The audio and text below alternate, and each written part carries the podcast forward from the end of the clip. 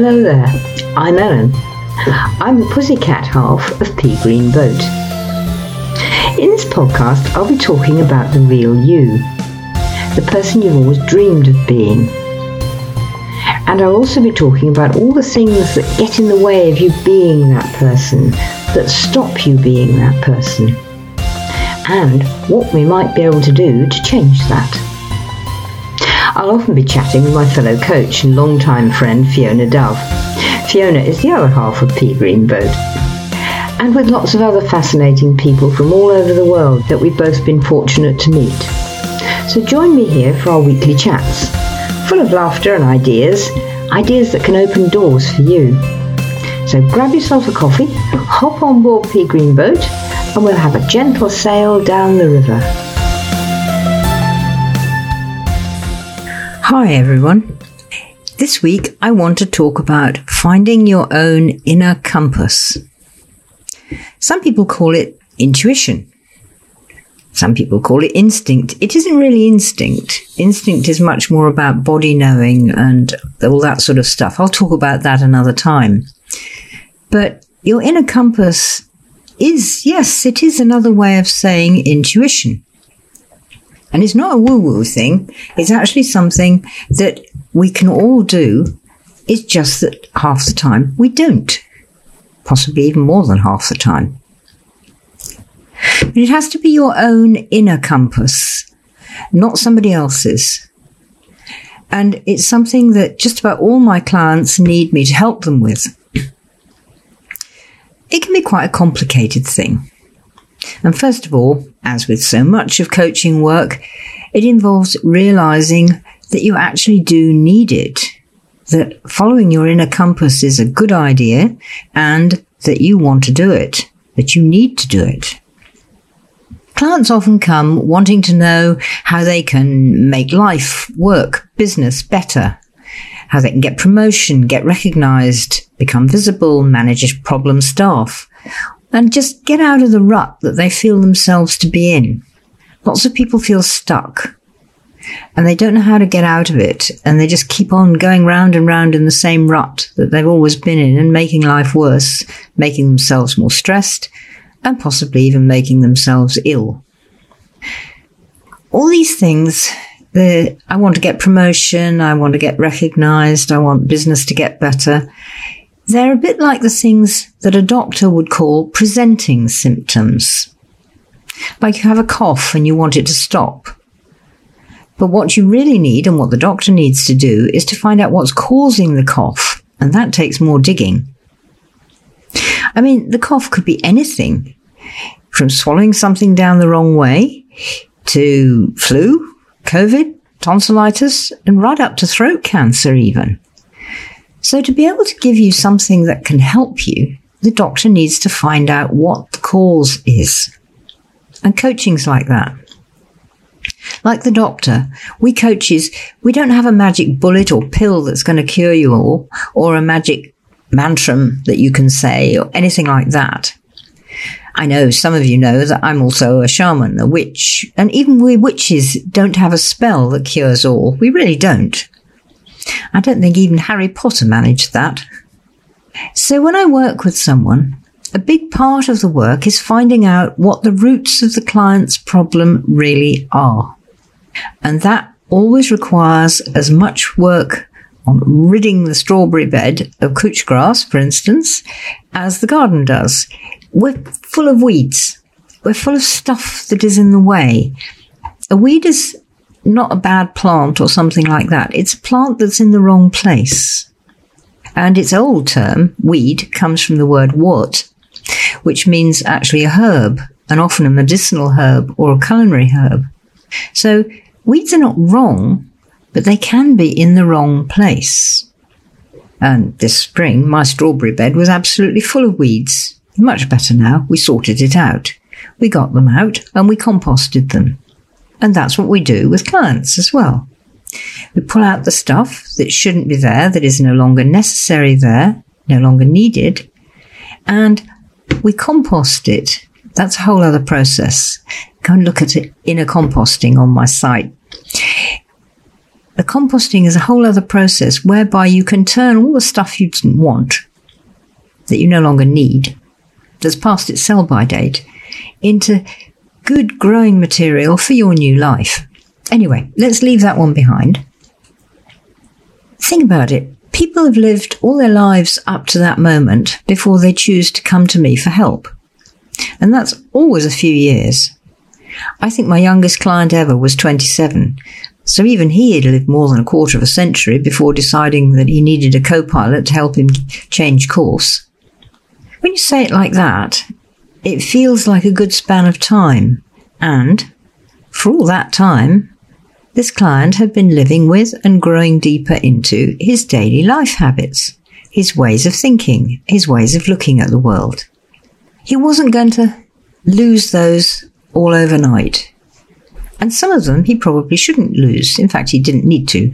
But he did need to sort out those that he did need to get rid of from those that he needed to keep. And when he came, I used my knitting adage for him. I used to knit before my hands got too crippled, crazy knitting wild patterns that I made up as I went along. I've still got some of the garments, and they are amazing. And another thing I used to do was undo hand knitted jumpers and reuse the wool. Sometimes I likened disentangling of the wool to disentangling the client's old past or helping the client to disentangle their old, old past to being the same as this undoing of old jumpers, to use the wool again for something different. Back on the inner composting line again. But it's about using old stuff and making it new into a new form. I expect some of you know that I'm married to an ex particle physicist. So I've had physics with cornflakes for the past God knows how many years. I'm not telling you a lot. And amongst the gems that come across the breakfast table from the particle physicist, and that are now I'm better able to understand, one of the best ones is the first law of thermodynamics. And that says energy is neither created nor destroyed. I'll say that again. Energy is neither created nor destroyed. And so, that is very similar to the composting process in coaching. You can't take away and destroy except possibly by lobotomy, a client's past life. But you can show them how to take the old, no longer needed stuff and compost it back into its primary elements so that it can be used as building material for the next stage in their lives. And what happens when you do that? Well, once free of the old baggage, the baggage that was once useful but is now past its sell by date, the client is much better able to see their life and themselves. They can now see the wood from the trees, as the saying goes, and they see much more whole. Their perspective gets wider too, and broader and deeper. They can see further. They make connections they didn't even realize were there, and they see the details more clearly too.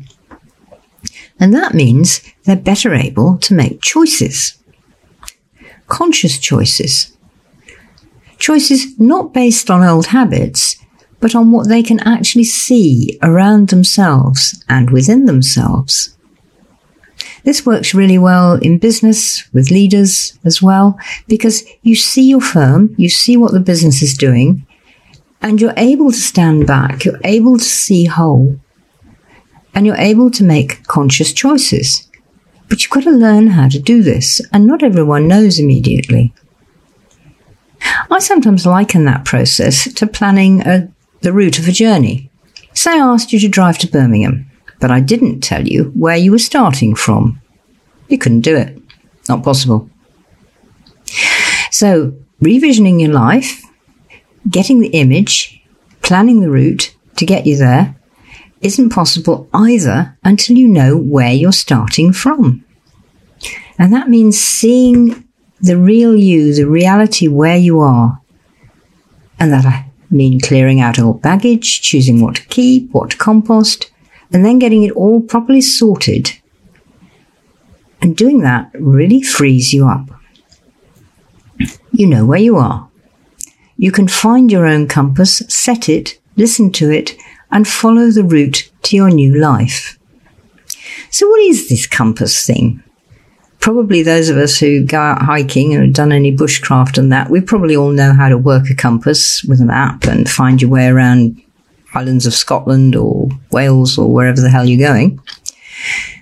But what is this compass thing that I'm talking about now?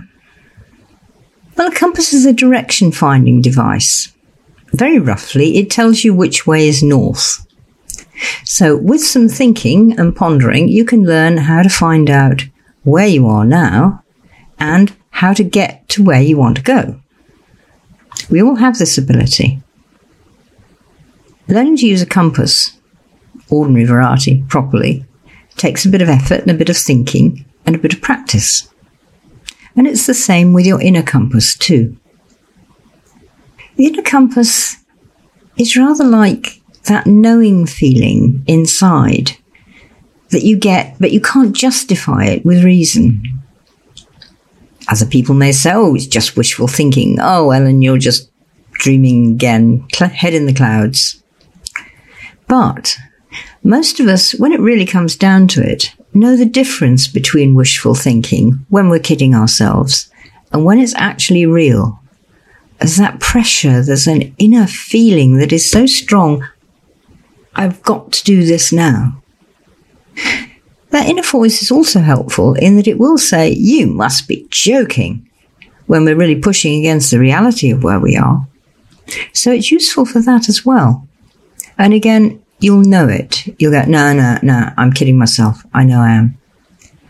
But finding that delicate balance between when you're afraid and afraid of trusting the inner voice and when actually you know that you have it all around the back of your neck, that takes practice. It's one of the tools that I teach. We're often conditioned out of believing in our inner compass. So part of the problem is that we need to relearn how to believe in it and how to know when it's talking to us. And as I said, that's part of what I teach. I love this example from one of my clients very recently. It really absolutely hits the nail on the head for me. She badly needed a new car. Her old one was on its last legs and complaining it wanted to be retired and go back to being parts and scrap. That it had quite enough of being a working car and was on its way out.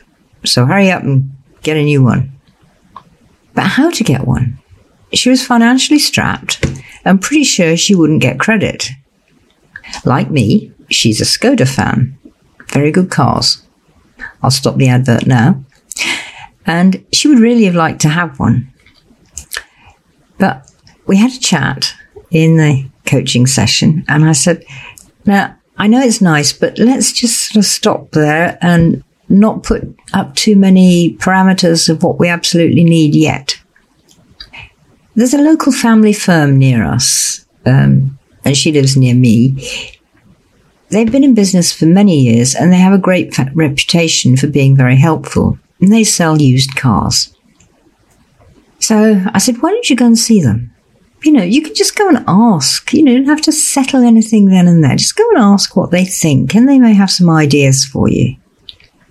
So she ummed and ahed, and we left it there. And then I saw her again very recently, and she was absolutely busting out with good news. So I was like, what happened? What happened? Well, she'd gone into town to do other things. But her route there took her right past this car sales place. So she drove past it, telling herself it wasn't the right moment and she was going to get on do her other business and sometime it would happen. You know how it is. On the way home, past the car place again, her inner voice was screaming, Do it, do it, get in there and do it. She drove right past. But she came to a roundabout, so she went all the way around the roundabout again and drove back. And she turned in and parked up and went to the office. And the girl in charge was very helpful. Listened to her, said, Well, yeah, I'm sure there's something we can do. So my clients said, but I don't think I can get credit. You know, it's then really not going to accept me. And the girl said, well, let's have a look at some cars and see if we've got anything that works for you. And then we'll have a look at it. She said, but we, we've got a good credit firm here and they'll let us know within a quarter of an hour anyway. So what's up? What's the harm in asking? So the girl sorted out three very possible cars and told her not to worry. And she went out and had a look. Now, when she went out into the yard, over in the far corner was a Skoda, but it wasn't shining and it wasn't smiling, and it wasn't one of the three the girl had suggested. But one of those three absolutely shone in my client's eyes. You know, it must have happened to you. It happens to everybody. You take one look at something, you go, hey, that's it. That's your inner voice again, You're in a compass. Anyway, this happened to her. So she went and got in that car and took a deep breath and it worked. That car felt great. She said it almost cuddled her. The seat almost cuddled her. And she really felt this was right. Everything worked. It was all easy to hand. Everything happened. So they went back to the office and the girl said, do you want me to have a look at the finance for you or would you rather go away and do it yourself? So my client took a deep breath and said, no, you go for it. And she sat back, stomach roiling, waiting, almost sweating. You know the feeling. We've all been there. Ten minutes later, the girl smiled and said, they've accepted you. My client nearly fell off her chair. well, wouldn't you? it had all gone right. So it was all settled, and in half an hour, all done, fixed, and tomorrow she goes to get her new car. But talking with me, she said, You know, if I'd not followed that voice, not turned back and gone in there, not taken the risk and gone for it and asked, I'd still be fretting and worrying, and very likely I'd be breaking down somewhere in the old car because it was that far back, that bad. But I did it. You know, I followed my inner voice. I went in and I did it. And now, and there she was smiling away, I've got a super little car that's going to last me a good few years and I can afford it. And I'd not have dared before I came to you. I'd not have dared before I learned how to follow my inner compass, that I got one, that it actually worked. And that's a real lesson for me. When I first came, she said, it sounded like so much woo woo. You know, I was really skeptical. But now, though, and particularly after this, because this is the biggest one I've had so far when I've been working with you, after this, this really big, important experience, I know it works. I just know it works. And I know that I know how to listen. It's all that practice. I know when I'm kidding myself now. And I know when it's really my inner compass talking. So thank you, thank you so much, she said. I'm thrilled. I was absolutely thrilled for her because I had been worrying a bit. She needs her car for her job to make her business work. It's always like that. I'm always just so pleased when my client sorts out their own problem using the tools they learned with me and finding that they really work. And usually, when they do, when they come and they're a bit desperate and they find it, and you see that fantastic look on their faces, they know. They know how to handle and work with their own problems. And that using the tools I've offered them really does work for them. That's why I do this job. Yay for coaching! It's a really fun job. So that's it for this week. Bye for now, and I'll see you again in a week's time. Take care, everybody. Well, thank you for joining our weekly sail on Pea Green Boat. Time to stop now. If you'd like to know more, you can meet me at www.ellensentier.com And I'm on Instagram and Facebook and LinkedIn as well. So let's connect. Don't forget to subscribe so you don't miss an episode. And thank you so much to Wahoo Media who produced this podcast for me. See you next week. Bye for now.